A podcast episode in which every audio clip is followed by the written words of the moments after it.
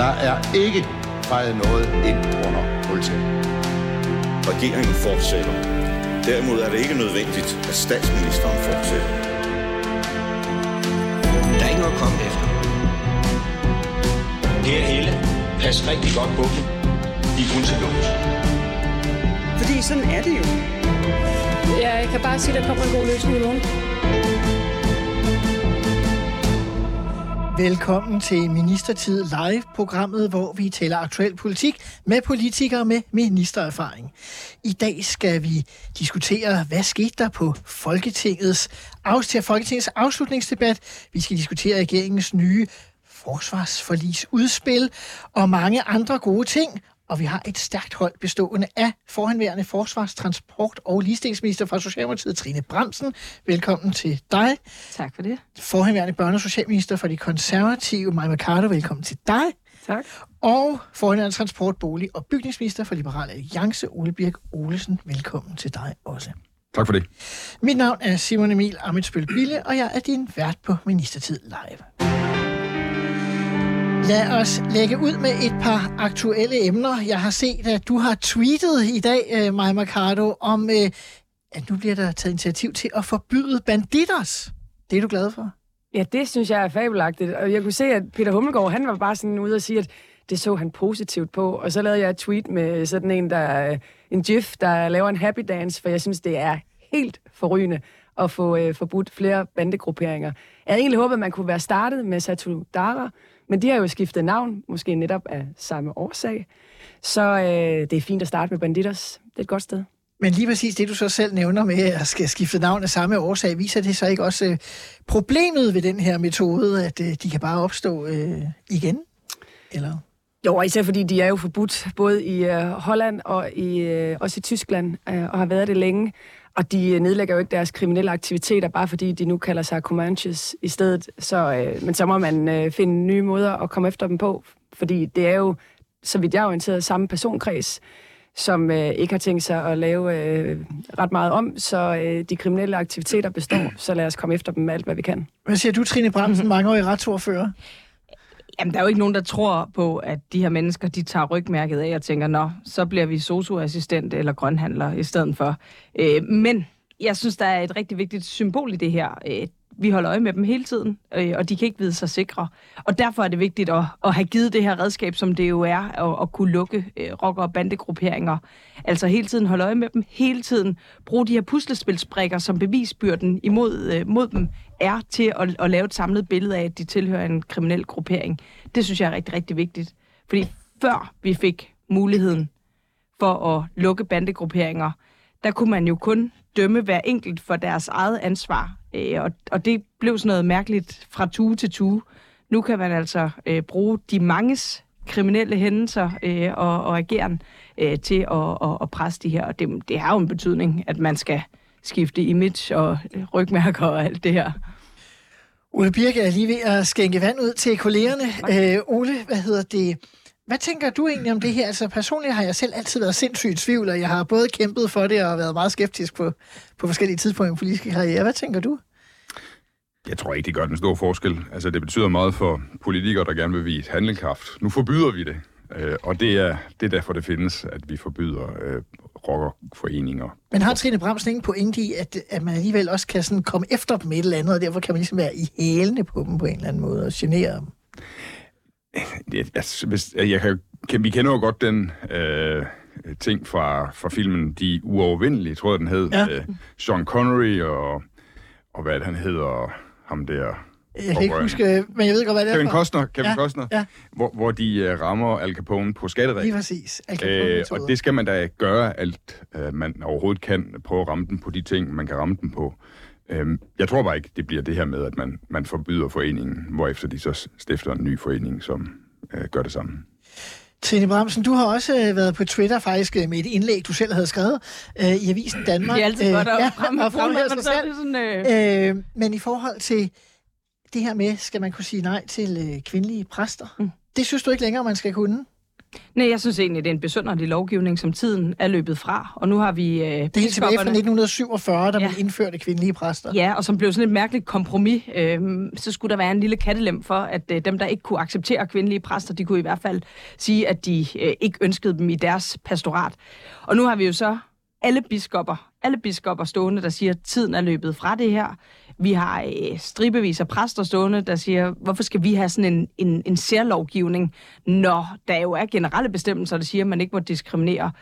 Øh, og derfor synes jeg, at vi skal, skal lytte til det. Jeg synes, at øh, det er en strukturel, øh, en, en strukturel øh, ting i vores samfund, som sender et helt forkert signal. Også til andre religiøse miljøer, altså eksempelvis imamer øh, og, øh, og, og andre grupperinger, som jo har undertrykkelse af køn som en del af deres øh, øh, øh, som en del af den, den måde de, de, de lever på, altså hvor man skiller øh, øh, hvor man skiller menigheden ad øh, og, øh, og, og holder kvinder et sted, hvor social kontrol øh, er en del af, øh, uh-huh. der er tæt forbundet med det religiøse, og derfor kan vi selvfølgelig ikke have det i dansk lovgivning i forhold til vores danske folkekirke. Men det har jo altid været en del af det, man sagde sådan var åndsfriheden inden for folkekirken, at der var plads til at gøre det på forskellige måder. Ole Birk, er du enig med Trine Bramsen i, at alle menigheder i folkekirken, folkekirken skal sige ja til kvindelige præster? Altså, jeg synes ikke, at vi skal styre, styre politisk vores folkekirke mere, end alle andre trosamfund bliver styret. Så det vil sige, hvis øh, et islamisk trosamfund eller et jødisk trosamfund kan have den tro, at øh, mandlige øh, præster eller imamer eller prædikener, præ, præ, prædikanter øh, er de rigtige, og kvindelige er ikke, Eller katolikker? eller katolikker, så, så, kan vi så synes jeg ikke, vi skal lave en regel, der gælder for folkekirken, som ikke gælder for dem. Altså, øh, folkekirken skal ikke være underlagt en strammere politisk styring end andre religiøse samfund. Men gør vi ikke det i forvejen? Altså, dit eget parti har været med til at stemme for, at øh, man skal øh, kunne øh, vi øh, homoseksuelle i folkekirken. Det tvinger vi jo trods alt ikke andre øh, trosamfund. Det er en debat, som er svær at huske helt, fordi der var så mange spidsfindigheder i den. Sådan som jeg husker, Ja, det er også lidt unfair. Jeg var ordfører for sådan, pågældende sådan, parti. sådan, som jeg husker den, så handlede det om, at vi ville tillade, at det kunne ske, øh, men ikke påbyde, at det skulle ske. Den enkelte præst skal sige nej. Ja. Ja, det og, og det, var, det var det, der var målsætningen dengang. Øh, så så det, er, det var et forsøg på at give folkekirken frihed. Men så vil jeg spørge på en anden måde. Vil du så blande dig i alle trosamfund i forhold til, om de skal have kvindelige prædikanter, eller vil du lade reglerne være, som de er? Nej, det vil jeg så ikke. Øh, og, altså, jeg er, ikke, jeg er medlem af Folkekirken, fordi at, øh, det er en forening, jeg gerne vil være med i, men jeg, jeg tror ikke, der findes nogen guder, og jeg tror heller ikke, at Gud han fik en søn, og så videre. Øh, så, så det med at være religiøs er lidt uden for min øh, båndbredde øh, på en måde, men jeg accepterer, at man kan være religiøs, og man kan mene, at man har fået nogle traditioner og nogle normer og nogle overbevisninger overleveret gennem generationer fra forfædre, som er kommet direkte op fra vor herre selv. Det accepterer jeg, at man kan have den slags synspunkter, og, og det kan for eksempel være sådan noget med, at, øh, ja, at det er mænd, der skal være præster. Maja Mercado, det konservative element. Jamen, jeg synes på den ene side, når øh, biskopperne selv kommer øh, og beder om den her ændring, så øh, synes jeg, det vil være mærkeligt øh, at, øh, at afslå det og sige, det vil man ikke øh, imødekomme. Øhm, og jeg synes også, det er svært sådan i en moderne tid sådan at se øh, det store øh, argument for, øh, at man skulle kunne have den her fortrinsret. Omvendt på den anden side, så synes jeg jo egentlig også, at det er noget, øh, den enkelte kirke, altså med Menighed. den enkelte menighed, må bestemme. Øh, og øh, hvis man øh, ønsker at ansætte en bestemt type øh, præst, så synes jeg jo egentlig også, de skulle have lov til det. Men altså, vi har valgt at stille os på den side, når brættet ligesom skal gøres op, hvor vi så siger, at vi, vi efterkommer øh, det, som, øh, som biskopperne siger. Men, men jeg har egentlig forståelsen for, at, øh, at der kan være nogen, som siger, vi vil gerne have en mand, fordi det passer ind i vores menighed. Den, den, den, den, den båndbredde, synes jeg også, øh, der skal være. Og så læser jeg slet ikke alt det her med social kontrol og imamer. Altså, det, det synes jeg bare er en helt anden diskussion. Jeg synes, tingene skal skilles ad. Du sidder og rynker lidt på Jamen, det er fordi, altså, det er, jo, det, det er jeg jo rigtig glad for at høre, at, øh, at øh, konservative øh, også lægger sig det, det sted. Men jeg synes faktisk, der er noget signal i det, at hvis vi opretholder diskrimination, og det her, det er jo diskrimination, man har retten til alene på baggrund af køn i vores statslige folkekirke, hvor der bliver brugt offentlige kroner, der har man retten til at fravælge det ene køn. I øvrigt noget, man ikke kan gøre i andre offentlige embeder. så synes jeg, at vi sender et signal til andre religiøse miljøer om, at hvis vi kan gøre det, så kan de jo også gøre det. Og derfor synes jeg, det øh, er vigtigt, at vi får luet ud i den her lovgivning. For to dage siden tilbragte I måske rigtig mange timer i Folketingssalen på Christiansborg. Der var afslut, afslutningsdebat, og øh, Ole Birk, jeg vil gerne øh, starte den her runde hos øh, dig. Øh, du var noget efter statsministeren, fordi der går rygter om, at hun måske kan blive NATO-generalsekretær. Ja, og det, det, øh, først, jeg vil ikke synes, det er nogen ulykke for landet, hvis Mette Frederiksen ikke er statsminister længere. Øh, det, jeg synes ikke, hun har været en specielt god statsminister. Det behøver vi ikke snakke lang tid om. Så, så hvis hun forlader posten, så er jeg sådan set øh, glad nok for det. Jeg Skulle synes, du så ikke bare være ude og tiljuble kandidaturet? Jo, jo, jo. Jeg synes bare, der er noget... Jeg, jeg, jeg har øh, meget svært ved folk, der stiller op til en post ved et demokratisk valg, som allerede har planer om, at de vil forlade den post få måneder senere. Men tror du, hun havde planer om det ved folketingsvalget i december? Det vil jeg tro. Øh, og i hvert fald så hjælper det ikke meget på det, hvis hun først har fået, hvis hun har fået det to måneder efter, hun bliver statsminister. Altså, jeg synes, det er simpelthen for alvorligt, det med at stille op til at blive statsminister i Danmark, til at man kan sige, nej ja, og nu skal jeg jo noget helt andet. Uh, altså, det er syv måneder siden, at Socialdemokratiet bildte os ind, at vi kun kunne passe på fremtiden, hvis Mette Frederiksen blev statsminister. Altså, det var hende, der brydede alle, og, og, og der var sikkert en del øh, Socialdemokrater, der stemte på Socialdemokratiet, fordi de syntes, Mette Frederiksen var god. Og nu, og nu kan vi så sagtens øh, bruge Nicolai Vammen eller Peter Hummelgaard i stedet for. Øh, og så er, der, så er der hele det der, øh, den der forstillelse.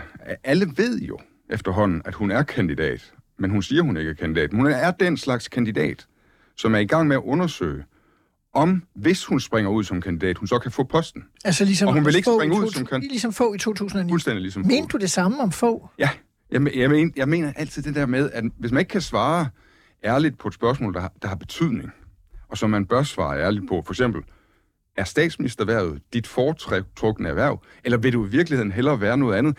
Jeg vil faktisk gerne have en statsminister i Danmark, der tænker, statsminister i Danmark, det er den post, jeg allerhelst vil have. Jeg vil ikke så meget gerne have en statsminister i Danmark, der tænker, ja ja, det tager jeg, hvis jeg ikke kan få den anden post, jeg hellere vil have. Har Ole Birken pointe, Trine Bremsen? det er jo lidt tavligt at skulle, skulle ind i sådan en, en, en, en diskussion. Jeg oplever, at vi har en statsminister, der går rigtig meget op i, øh, i øh, hvordan Danmark øh, kører, hvordan vi fungerer, øh, aktuelle øh, dagsorden. Det oplevede jeg også forleden af fra talerstolen, øh, meget, meget dedikeret. Men, men man, hvis man skulle følge, altså bare sådan teoretisk, det der argument om, at man, man aldrig nogensinde som siddende statsoverhoved må øh, have ambitioner om at, at komme videre, så vi øh, så, vi, så vil der jo ikke være nogen til de her øh, internationale poster med, øh, med, med nylig erfaring.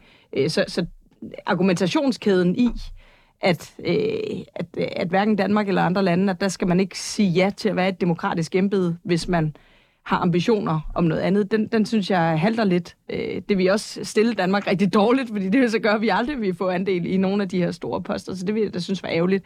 Men altså, jeg oplever en, en statsminister, der er optaget af, hvad der foregår i Danmark, som passer sit arbejde, som er dybt dedikeret i det.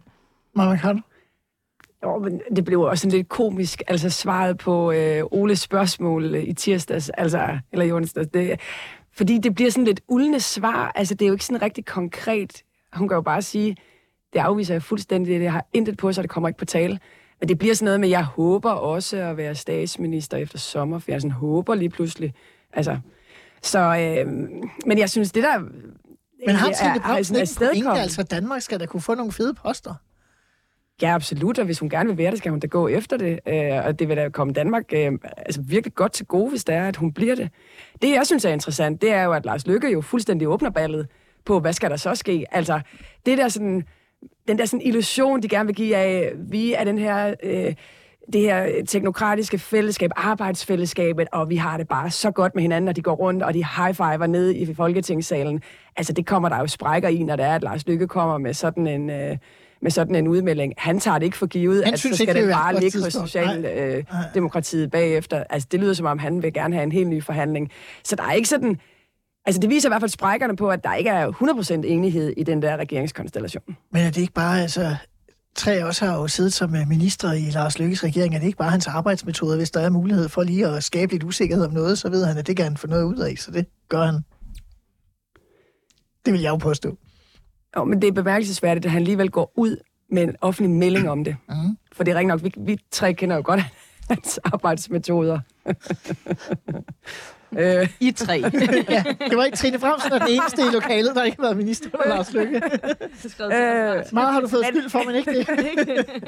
men jeg synes bare, det er bemærkelsesværdigt at gå ud og tage den i det åbne rum. Altså, Klart. Klart. Wow.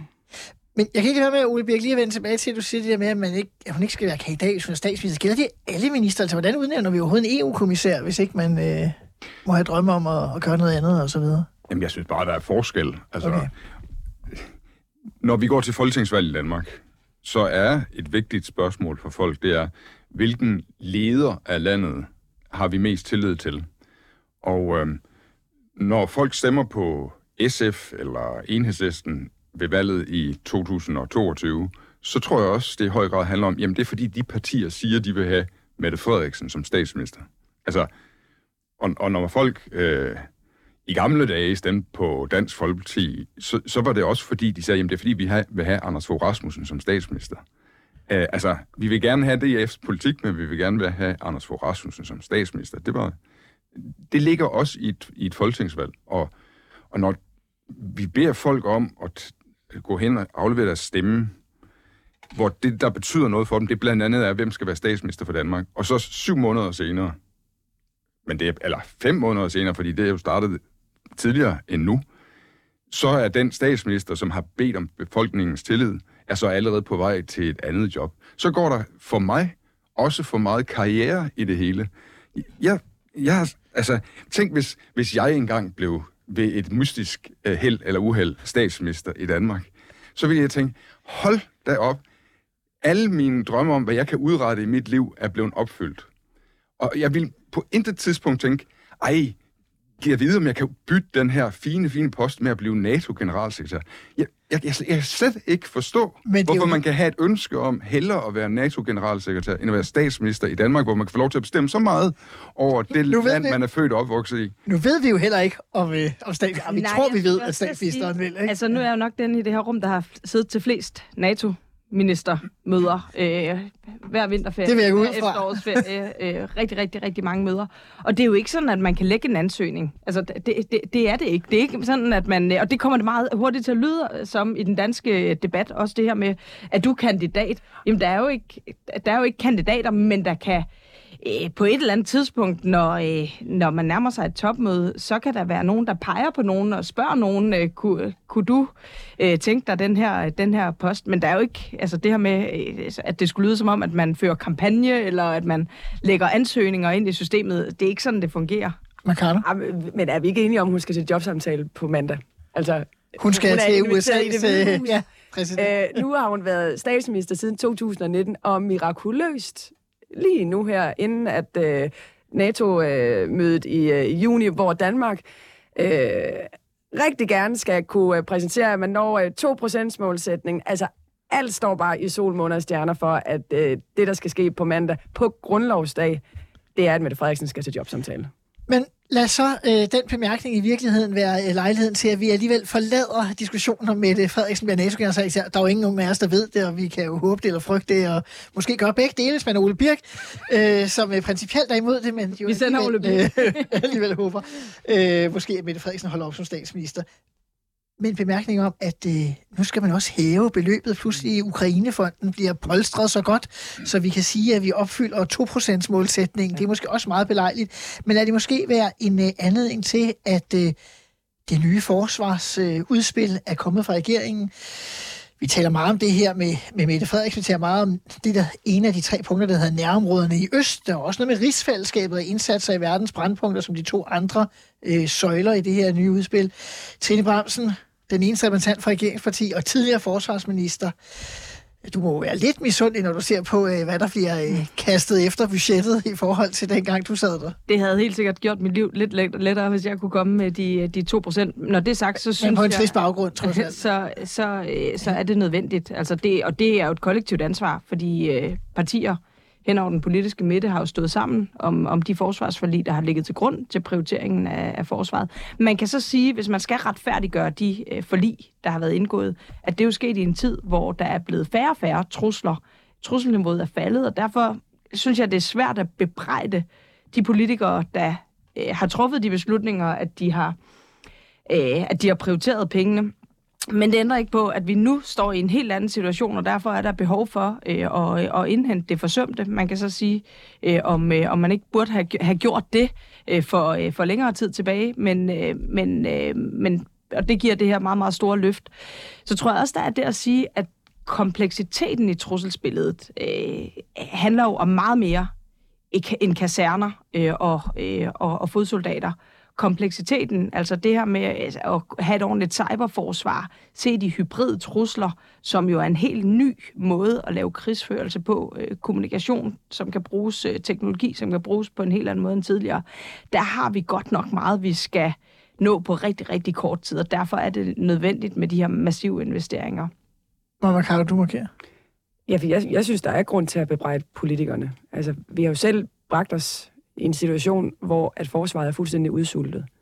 Hvor der lige nu er en værnepligt på fire måneder, og det kan enhver jo regne ud, at det er jo ikke tilstrækkeligt, hvis det er, at man rent faktisk gerne vil øh, have ideen om at skulle øh, kunne præsentere et forsvar. Øh, hvor økonomien fuldstændig sejler, altså som i fuldstændig sejler. Statsrevisorerne har jo lavet en beretning, hvor de jo giver så ualmindelig hård kritik at de beslutninger, der blev besluttet med seneste forsvarsforlig, der aner man jo ikke, hvor pengene er blevet af. Så jeg synes i den grad, at øh, der ligger en meget, meget stor opgave forude. Og lad os bare lige sige det, som det er også. Det, Troels Lund Poulsen har præsenteret nu her, er jo ikke, ikke engang en skitse til en aftale. Det er jo bare en ramme. Altså, det, den sætter jo i virkeligheden bare rammen for, hvor mange penge skal der bruges. Så vil man gerne have den aftale hurtigt på plads, og det vil man, fordi her i, øh, i, i midten af, af juni, der er der det her topmøde, og der vil man gerne kunne sige, at Danmark når sin 2% målsætning, og så skal resten, altså hele indholdsmæssigt, så forhandles på plads, når der er, at Jakob Ellemann Jensen kommer tilbage fra sin sygeårlov i starten af... af Men du påtager dig også altså som øh, konservativ dit ansvar, altså I har jo siddet i regeringen 13 af de sidste 22 år. Øh, vi var jo ikke med i, øh, I et enkelt forsvarsforlig, i et enkelt forsvarsforlig, som vi dog kom med fordi ind i. at vi jo lige præcis ikke syntes, at, at, øh, at man prioriterede forsvaret i tilstrækkelig grad. Så jeg kan jo bare sige, at vi har i hvert fald igennem årtier stået på, at øh, vi skulle prioritere det danske forsvar. Og det skal vi så gøre øh, nu. Øh, men lige nu med det forsvarsudspil, der ligger, det er jo bare udkast til en økonomisk ramme. Der er ikke nok penge. Det kan godt være, at der er nok penge, men det handler jo om at bruge dem fornuftigt. Øh, og lige nu må man bare sige, at, at vores forsvar er utrolig smalt. Altså, og man må også bare sige, at det er utroligt slidt.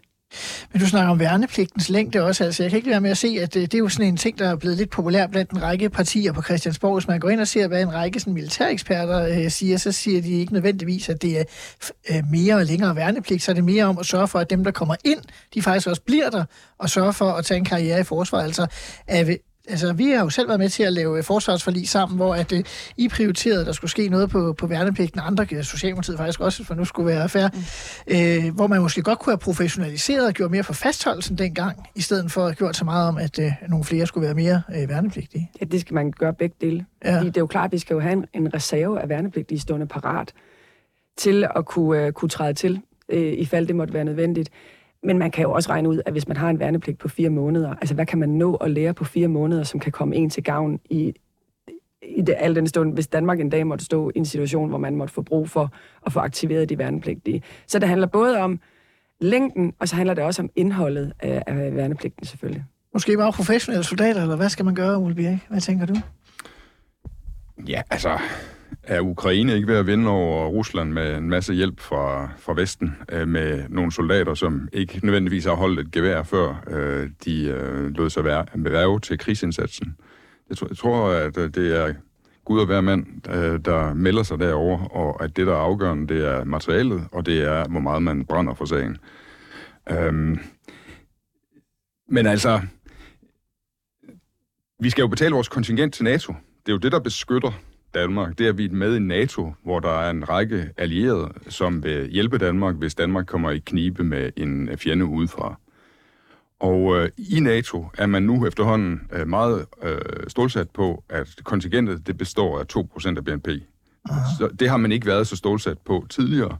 Og der har vi tænkt, jamen det kan godt være, at vi ikke leverer 2% af BNP, men til gengæld stiller vi med soldater hver gang USA øh, efterspørger Det er det. sådan en klassisk dansk... øh, Ja, og det, og det er jo ikke bare det er jo ikke bare pjat, det er jo også det er jo værdifuldt, øh, at når der er nogle øh, NATO-opgaver, og USA spørger, at så har Danmark stillet.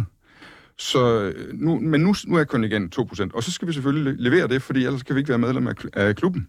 Og det synes jeg er det afgørende mere end, øh, end alt muligt med værnepligt og så videre. Øh, fordi det er ikke de værnepligtige, der skal redde Danmark, øh, hvis øh, vi kommer i problemer. Det er det, at vi er medlem af NATO, og at vi har store, magtfulde venner i NATO. Men er der ikke noget, Trine Brams, nu spørger jeg dig som tidligere forsvarsminister, så det kan være, at jeg tager fejl, men er der ikke noget, man også faktisk skal være i stand til ligesom at, at varetage sit eget territorie som en del af NATO? Altså, Øh, jo, For at være en del det skal man. ja. Øh, og, øh, altså, og, og det er jo også en debat med mange nuancer. Jeg synes, nogle gange der sker det, at det bliver, altså, det, det, det, det bliver sådan en lidt fladpandet debat, når vi diskuterer øh, forsvar. Det handler om, hvem der kan komme med de lette budskaber. Og, altså, bare man vil øh, lave en værnepligt på, på 12 måneder og tvinge alle ind, så er det problem løst. Men det, det er det jo ikke.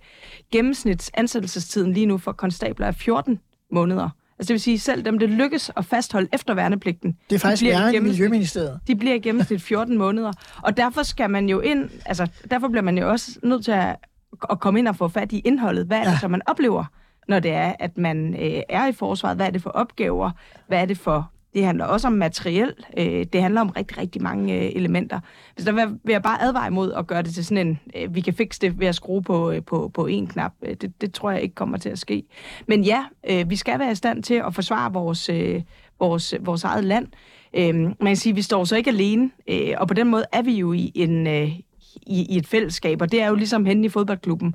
Der er nogen, der er gode til at, øh, at være angriber, der er nogen, der er gode til at være forsvar, der er nogen, der er gode til at være formål, øh, eller øh, målmand, der er nogen, der er gode til at kridte banerne, og en står inde og laver pølserne i kafeteriet. Øh, ja, ja, man kan, man, måske lidt sat på spidsen, øh, men... Øh, men, men vi må jo forvente at få hjælp på nogen stræk. Altså, og det er jo Præcis. det der med, at vi som lille land skal kunne alting Aha. til perfektion. Det, det er også et meget, meget høj målsætning at, at, at, at stille op. Øh, Selvfølgelig skal det være sådan, at der er nogle lande, øh, som, som har nogle forser, som har noget udstyr, som alle ikke kan have. Men vi skal til at kunne lave noget mere end pølser og kridt banerne. Ricardo. Er det det, vi er ude i? Vi skal jo kunne forsvare os selv indtil, at vi får hjælp fra ja. NATO. Og det er jo det, der er værdifuldt. Og det er jo derfor, at når vi peger på, at vi både bliver nødt til at kigge på værnepligten, vi bliver også nødt til at kigge på vores luftforsvar. Øh, fordi vi har ikke et luftforsvar i dag. Øh, og vi bliver også nødt til at kigge på, hvordan beskytter vi øh, vores, øh, vores, vores bælter og, øh, og, og, og, og sikrer os imod fjenden der. Så er det jo for... Storebælt, Lillebælt, tænker du på der? Yes. Ja, så er det jo, og vores stræder, og så er det jo for at sikre, at vi i den tid, fra vi bliver angrebet til NATO kommer med øh, første styrke, at vi der rent faktisk kan forsvare os selv. Det er jo det, vi skal kunne, uh-huh. og det kan vi ikke i dag. Vi kan det ikke i morgen, og vi kan det ikke om fem år, og der går rigtig mange år, før det er, vi kan. Men altså risikoen for, at vi bliver ansattet, øh, at vi bliver angrebet i cyberspace, er jo mange, mange, mange gange større. Det siger øh, øh, efterretningstjenesterne også, er jo mange gange større end, end sådan et, det der traditionelle fysiske angreb, og det øh, ændrer ikke Absolut. ved, at vi skal... Jeg vi skal, taler det hele. Vi Jeg skal taler have også cyber. øh, vores, vores, øh, vores forsvar, øh, og vi skal jo lave et massivt løft. Det er også det, vi lægger op til. Jeg tror bare, man skal folde debatten lidt ud, så den får lidt flere nuancer end, end den her lidt gamle med, at øh, så skal vi have nogen, der kan cykle ned til Stævns Klint og stå med deres kigger og se, om russerne kommer.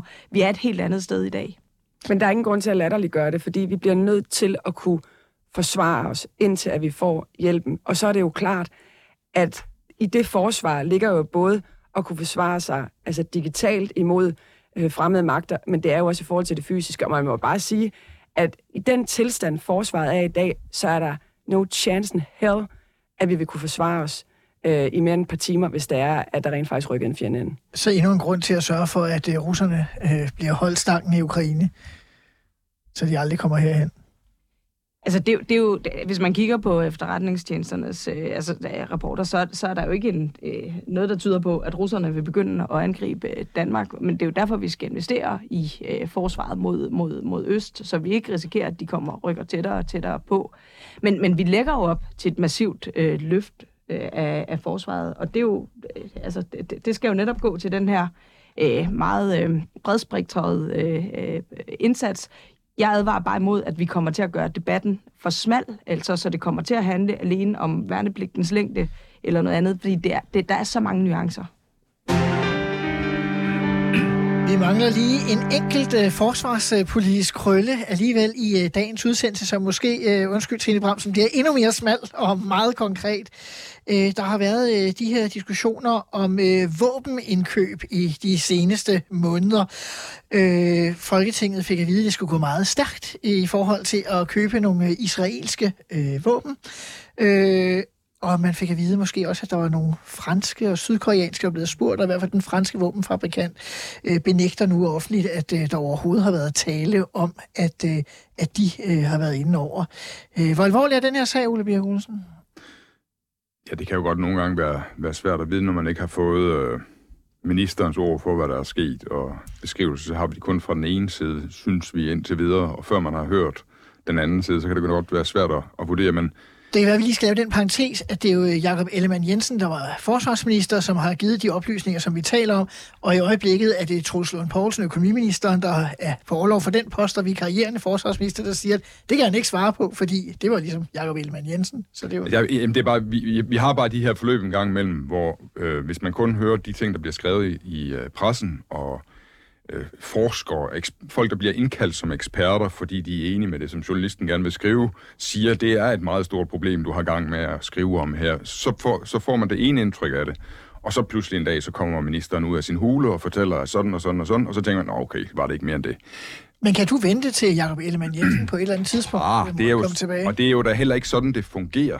Øh, det fungerer da sådan, at det er den siddende forsvarsminister, der skal tale på vegne af af det, der er sket. Og jeg så en lidt underlig udtalelse om, at fra Troels Lund, øh, som er forsvarsminister for øjeblikket, om at han jo ikke er Jakob Ellemann. Det var det. Øh, nej, altså du er for, forsvarsminister for landet, og, og det vil sige, at du skal svare på vegne af det embede, du har. Uh-huh. Øh, og, og det embede har gjort nogle ting, øh, før du blev minister, men nu, nu er det så øh, dig, der skal svare. Øh, og, og det er trods alt den samme regering, og Det er det er det. samme, samme parti, øh, og øh, nej, den, den, den går ikke rigtig, den der. Det synes jeg ikke. Øh, vi bliver nødt til at have en, en forklaring. Øh, På den her side af sommerferien. Ja, det, det synes jeg da. Øh, øh, klart, at vi skal have, ja. Altså, det kan godt være, at der ikke er møder i Folketingssalen længere, men vi skal altså et stykke ind i, i juli, øh, før man siger, okay, så sker der altså ikke mere overhovedet politisk. Øh, der kan godt være møder i udvalg og hos ministre og alt muligt, også øh, 1., 2. og 3. juli. Marcano? Jamen, det er alvorligt, øh, og selvfølgelig skal øh, Forsvarsministeriet have mulighed for at komme med den her redegørelse. Men der er noget helt grundlæggende forkert i måden, der bliver truffet beslutning på. Fordi øh, det ryger øh, op med meget kort varsel i øh, Finansudvalget, øh, hvor at man får meget få timer til at kunne træffe beslutning. Vores medlem af Finansudvalget er på det tidspunkt i Estland sammen med forsvarsministeren. Ja. Rasmus Jarlov, lige præcis. Og uden mulighed for at kunne tilgå sin telefon af sikkerhedsmæssige årsager, så bliver man bare øh, noteret som, at så har man stemt for, når det er, at et aktstykke skal køre. Sådan er Så det systemet. er ikke at give plads til, i en situation, hvor man skal træffe så store beslutninger, og kunne give plads til, at man godt lige kunne have haft et møde i, i Finansudvalget, hvor man havde kigget hinanden i øjnene og sagt, at det er den her beslutning, der skal træffes. Og det viste sig jo, at der ikke var den store hast med øh, at få godkendt det tilbud fra Elbit. Øh, det kunne godt have ventet, især fordi tilbuddet først udløber her øh, i juni måned. Det er ikke engang udløbet endnu. Men virker det øh, så ikke ret vildt, at man har sagt, at det hastede? jo, man har sagt tre ting, så vidt jeg er orienteret, og de to af dem er rigtige. Men man skubber Hvad var det de her to, med... rig- de to rigtige? Jamen, det var et spørgsmål om, øh, altså, hvornår at man kan få leveret øh, materiellet. Øh, og, men, men det, de starter med at skrive øh, i henvendelsen til Finansudvalget, det er af hensyn til tilbudets gyldighed, øh, som de sætter med en meget, meget kort tidsfrist. Og det tilbud viser sig så at være langt øh, længere gyldigt. Så ja, altså egentlig, ja, nu kommer redegørelsen, men, men det virker som om, øh, altså set udefra, fra en, der ikke har siddet inde i de der rum, at, øh, at Folketinget er blevet vildledt. Tim Amsen, det er jeg godt klar over, at jeg ikke bare kan stille dig et spørgsmål øh, om, øh, så, eller det kan jeg selvfølgelig godt, men at du er medlem af et regeringsparti. Øh, men jeg tænker bare, at der har jo været mange sager øh, på Forsvarsministeriets område, faktisk helt tilbage til Søren Gade var minister, 209-10 stykker, og frem til i dag. Det virker som om, kan man spørge en tidligere forsvarsminister om det, at der trænger til at blive ryddet op i det departement på en eller anden måde? Oh, jeg synes ikke, jeg lavede andet øh, som, øh, som forsvarsminister, end at forsøge at få, få det her med processer og strukturer, øh, få, få, få styr på det.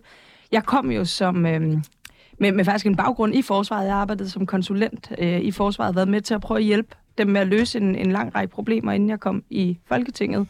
Og så sad jeg øh, otte år i forsvarsudvalget, øh, og havde derfor et ret godt billede af, hvor er det, vi kan justere på nogle, nogle processer, også i forhold til økonomistyringen. Øhm, og og det, var, det var lidt det, jeg gik ind i Forsvarsministeriet også med et ønske om at prøve at styrke nogle af de her ting. Jeg var så også tvunget til det, fordi den første sag, der ramte kort tid efter, jeg var kommet til som forsvarsminister, var jo den her FES-sag, hvor der var nogen, der blev beskyldt for at have øh, fået lamper og øh, hække yes. og øh, tekøkkener øh, og, til et, et, et, et stort millionbeløb. Så, så jeg var også øh, tvunget til at, øh, at, at, at få styr på de her ting her. Men, men øh, altså, jeg må også bare sige, at det er et svært ministerium. Det er et rigtig svært ministerium, fordi det er en kæmpe kæmpe, kræft, kæmpe driftmaskine. Mm-hmm. Nu prøvede jeg jo både Forsvarsministeriet og Transportministeriet. Transportministeriet er også et svært ministerie, tror jeg, Ole Birk øh, kan bevidne, hvor, som også er et driftministerie med, med rigtig mange processer og udbud og alt muligt andet. Øh, men, men jeg oplevede, at, at Transportministeriet, øh, altså sammenlignet med Forsvarsministeriet, den der ansvarliggørelse og personlig ansvarliggørelse for, for udbud, som man aldrig nogensinde havde øh, en jordisk chance for at se, der var, der var meget, meget, meget stor øh, forskel. Men jeg aner ikke, hvad der er op og ned i den konkrete sag, øh, og jeg, den redegørelse, der kommer, må, må, må vise det. Der kører også nogle historier om, at man i forsvaret utrolig gerne vil have øh, de israelske øh, og ikke de franske, og det har været sådan i mange år, faktisk helt siden Torning-regeringens tid, hvor øh, er måske også SF øh, faktisk blev nærmest blokeret for, at man kunne købe de israelske. Det var radikale, der blokerede. Ja, men det er også det, jeg sagde, er måske SF. Øh, hvad hedder det? Øh, altså, har man bare udnyttet en gunstig situation? Den, det indtryk kan man jo egentlig godt få til at få de våben, man egentlig gerne ville have, og nu var politikerne lidt mere under et tidspres, og man kunne så øge tidspres lidt, så fik man de våben. Så er man i hvert fald dygtig til at bruge sin minister som en, en ludobrik, hvis, hvis man... Men er det ikke svært at forestille det? sig, at Jacob Ellemann skulle have en særlig interesse i at, at lyve om hastigheden i forhold til Folketinget? Ja, den del af det har jeg svært ved at forestille mig. Det der med, at, at, at Jacob Ellemann har været bevidst om, at det han svarede om, at det skulle gøres inden for en bestemt tidsfrist, og at man havde spurgt en eller anden fransk, at han skulle være bevidst om, at det ikke var sandt, da han sætter sin underskrift på, at det, det, det virker jo helt... Det, det, det, det tror jeg simpelthen ikke på. Det tror, jeg, det tror jeg ikke, der er særlig mange minister, der har lyst til at, at sætte sin underskrift på noget, de ved øh, er forkert. Det skal være en meget presset situation, at der måske kunne være enkelte, der kunne finde på det. Og jeg kender heller ikke Jacob Ellemann som sådan en, der skulle have den slags lyster. Så, så jeg, jeg må, man må gætte på, at hvis der er gået noget galt her, hvis der er sket noget, der ikke burde være sket, at, at så er ministeren muligvis også blevet narret. Og så bliver ministeren jo brugt som... Det er rigtigt. En, ja. en dukke med et ministerium som dukkefører. Tror I også det? Trine, du har været i ministeriet. Er der en risiko for det? Jeg aner det ikke. Jeg aner det ikke. Men altså, jeg må sige, jeg havde der rigtig mange sager øh, selv, hvor øh, jeg ikke havde en jordisk chance for at, at vide, hvad, hvad, hvad nogen øh, langt ude i systemet havde skrevet til hinanden eller øh, kommunikeret omkring, men som blev til store sager, altså som, som, som jeg kom til at stå til ansvar for. Mm-hmm. Øhm, altså, og det, øh, altså, sådan er det jo med kæmpe, kæmpe store driftmaskiner. Der er 30.000 ansatte i, øh, i, på forsvarsområdet, inklusiv en hel masse leverandører og alt muligt andet. Og hvis ministeren skal personificeres ved, øh, ved alle processer, der kunne gå galt, eller hvor der, hvor der sker noget, det, det er min oplevelse, at det i højere grad sker på forsvarsområdet end andre områder. Øh, altså, så, så, så, så kan man da godt spekulere i det spor. Men, men er det ikke også, fordi der var en række sager, der bare blev håndteret ualmindeligt kluntet dengang? Altså, for bare lige svisken på disken. Men det må du, det må du, det, altså det må du gøre op med dig selv. Øh, men, øh, så tror jeg, jeg lægger min æg i den kurve. Så lader vi dem lige i kurven og gå videre til det næste emne. Vi øh, skulle egentlig også uh, tale om åbningsdebatten. Det har vi også lidt gjort i forhold til, uh, til NATO, generalsekretær og så videre. Jeg synes også, der er en anden sag, som uh, kørte lidt der. Nemlig hele det her, uh, nu er vi væk fra forsvarspolitikken, men børn og skærme fylder rigtig meget. Statsministeren tog det op og så videre. Men jeg faldt over en artikel, som øh, jeg alligevel synes var øh, ret interessant. Berlingske Tidene, kronik forleden dag. Den hedder Bekymrede forskere om politikers skærmalarm og selektiv viden. Det har været vigtigt at stille sig frem og se bekymret, ja faktisk skræmt ud.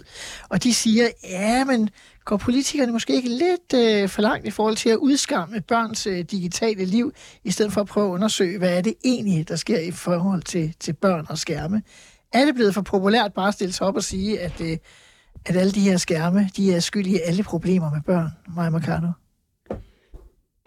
Altså, der er i hvert fald et eller andet på spil, og det kan jeg da bare se hjemme i min egen familie. Altså, jeg er dybt mobilafhængig, og jeg forsøger dagligt at lægge mobilen fra mig, og det går virkelig dårligt. Og jeg er en forfærdelig rollemodel for, for, min egen, øh, for mine egne børn. Så når jeg så siger, øh, læg lige øh, skærmene, så kigger de jo bare på mig og siger, det, det skal du jo også gøre. Så, så, så i, i bund og grund, så er det jo lige så meget, synes jeg, et udtryk for øh, forældres dårlige samvittighed. Øh, og det er jo hos forældrene, at ansvaret starter først og fremmest. Øh, så man kan godt tage hele diskussionen omkring regulering af tech og den tager vi gerne, øh, og vi stemte også for borgerforslaget. Men til syvende og sidst, så handler det jo om, øh, hvad er det man selv som forældre, hvad er det for nogle rammer, man skaber for sine børn, øh, og så få fyldt de rammer ud øh, Trine Bramsen. Jeg tror, det var IT-eksperten Christiane Vejlø, som skrev på, øh, ja, på det sociale medie Twitter, at mange politikere de skriver, at børn skal bruge mindre tid på skærmen for at få likes. og dermed er der også sådan et indbygget dilemma øh, i det. Mm. Øh, hvordan ser du på den her problemstilling? Jeg tror, der er forskellige generationer af børn. Øh, det kan jeg jo se med min, min egen, der er fem år. Altså, det, det er ikke et issue øh, hos os. Øh, hun, hun har ikke noget forhold til, til en skærm. Til gengæld ser hun rammer på fjernsynet og leger ved siden af samtidig, men det har bare ikke været en del af hendes opdragelse. Men jeg kan se dem, der er 10 år ældre, at de sidder og kører rundt på, på, på YouTube og alt muligt andet, og hvor mange forældre faktisk ikke er opmærksomme på deres ansvar og muligheden for at lægge filtre ind. Øh, så der er sådan noget generation i det her, som jeg ikke synes, vi for alvor har foldet ud. Øhm, øh, hvor jeg synes, øh, altså det, det, det er noget det, vi taler om i børnehaverne og øh, forældre imellem. Øhm, men, øhm, men, men så, så det her oplysningsspor om, hvad man faktisk kan gøre, og også hvad man forventes at gøre som forældre, øh, tror jeg godt, vi kan, kan dyrke noget mere. Og så er der noget, altså der er noget i forhold til tech-giganterne øh, og deres ansvar. Øh, de, de, de, altså, altså det er med de algoritmerne og hvad det er? Ja, og afhængighed, afhængighed øh, alt muligt. Og, øh, men altså, i, i, i sidste ende handler det jo også om digital opdragelse og et forældreansvar, når vi taler om børn, i særligt grad de helt små børn. Ole Birk, du har også... Øh, du var ude med et tweet, tror jeg, det var her forleden, da jeg talte om, at, at du mente, at sociale medier for eksempel har gjort noget for børn og unges ensomhed, altså i positiv øh, forstand. Jeg synes, der bliver talt meget øh, om, om de negative aspekter, som det kan have med digitale øh, kommunikationsværktøjer og sociale medier. Øh, og da, da statsministeren begyndte at tale om, om ensomhed hos de unge i kombination med skærme, så synes jeg, jeg blev nødt til at sige, ah, det tror jeg simpelthen ikke, at øh, de sociale medier og skærmen er årsag til, at børn er mere ensomme. Altså, i min generation, jeg sad ud på landet, øh, langt væk fra skolekammerater og så videre, øh, og jeg var i hvert fald isoleret. Øh, nu er jeg sådan en, der godt kan lide mit eget selskab, så jeg blev ikke ensom. Men, men, og da jeg var ung og flyttede til Aarhus, og ikke kendte nogen som helst derop, og ingen, ingen unge mennesker havde egen telefon på det tidspunkt. Man flyttede ind på et værelse hos en ældre dame, øh, og, og hun havde en telefon, men man havde ikke selv en telefon, så man kunne ikke engang komme i kontakt med sine nye studiekammerater for at høre, om de var i byen og sådan noget. Og, og selv hvis de var i byen, så kunne man jo ikke få fat på dem, fordi de havde, hvis de havde en fastnet telefon, så havde den ikke med i byen i hvert fald. Øhm, så vi vi var isoleret dengang, og, og de digitale øh, medier og sociale medier har hjulpet børn med at komme ud af isolation og i kontakt med deres klassekammerater på tidspunkter, hvor vi ikke var i kontakt med klassekammerater, og også unge mennesker, der deler deres interesser, som bor i den anden ende af landet, eller sågar den anden ende af verden. Så de har meget mere social øh, samliv med hinanden, takket være de her medier. Og så derfor synes jeg bare, man skulle... Altså, det synes jeg ikke, statsministeren skulle slippe afsted med at sige, at medierne de fører til ensomhed. Og så er der den her ting med, vi ved, vi ved jo godt, at noget, der virkelig har betydet noget for de unges og børnenes mistrivsel i Danmark, det var, at de blev spærret inde på deres værelser under corona af vores statsminister.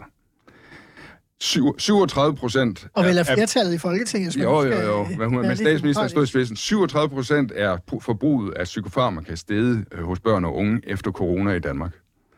Og, og, og så se en statsminister sige, det, nej, det er skærmenes skyld, at de unge har det dårligt, i stedet for at påtage sig et ansvar for, at hun lukkede børnene inde på deres værelser, med en meget, meget tvivlsom begrundelse for, øh, at det var nødvendigt på grund af corona. Men med, med et, stadig med et bredt flertal i Folketingets opbakning. Ja, det er rigtigt. Det der fasttømrede røde flertal, hun, hun havde bag sig, bakkede også op om det her. Det er rigtigt.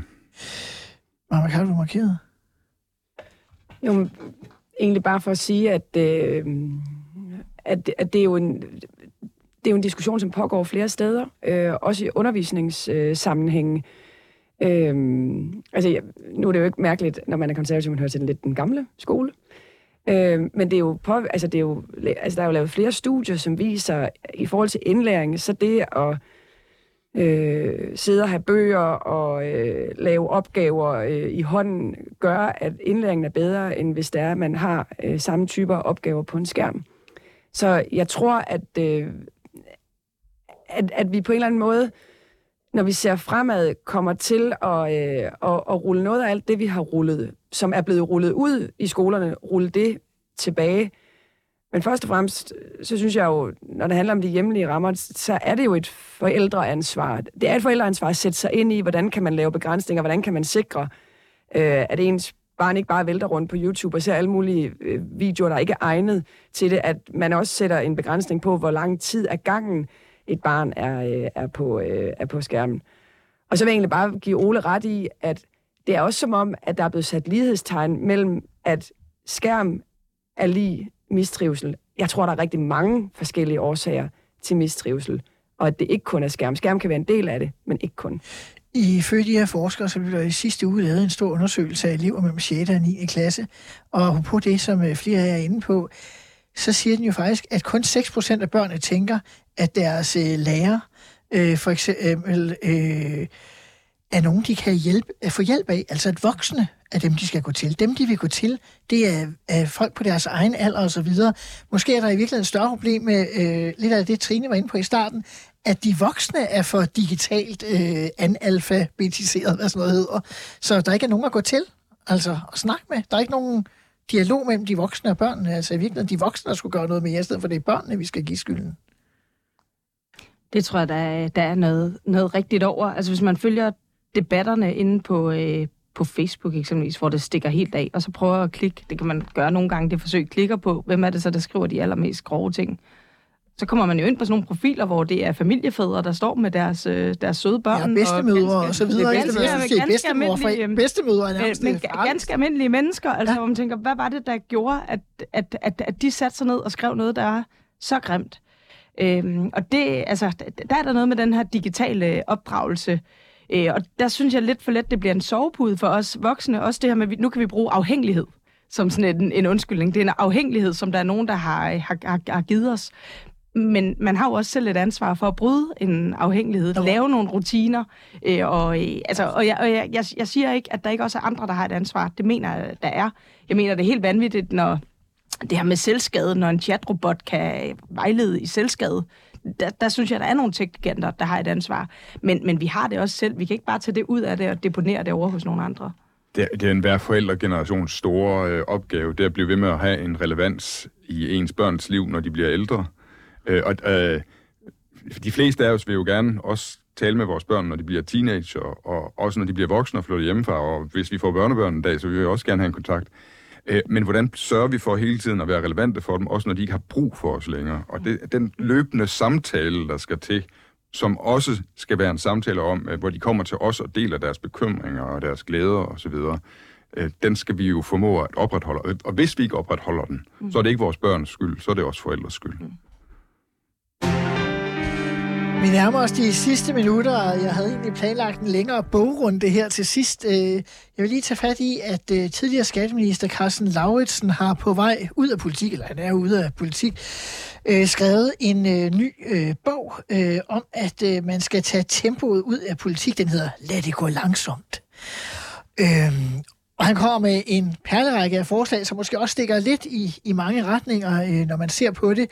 Men hovedbudskabet om, at politik går for stærkt. Nu talte vi om det der med de israelske våben tidligere. Øh, er I enige i det, og kan man gøre noget ved det?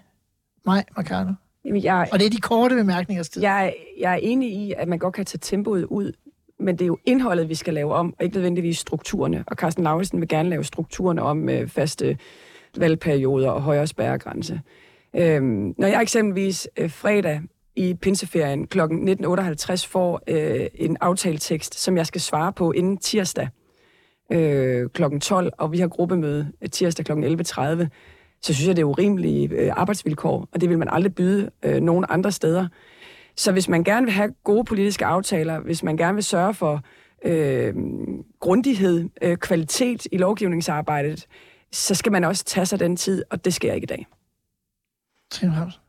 Politik bliver aldrig et, øh, et 8-4 job, men det, det må jo heller ikke betyde, at vi så ikke kan diskutere øh, rammerne for, øh, for arbejdslivet. Og der er både noget, der handler om de processer, som vi har med hinanden, som mig også berører, som jeg synes er helt rigtigt. Øh, der skal være nogle øh, aftaler, som der så selvfølgelig altid er undtagelser fra, men, men, men nogle hovedspor i forhold til det.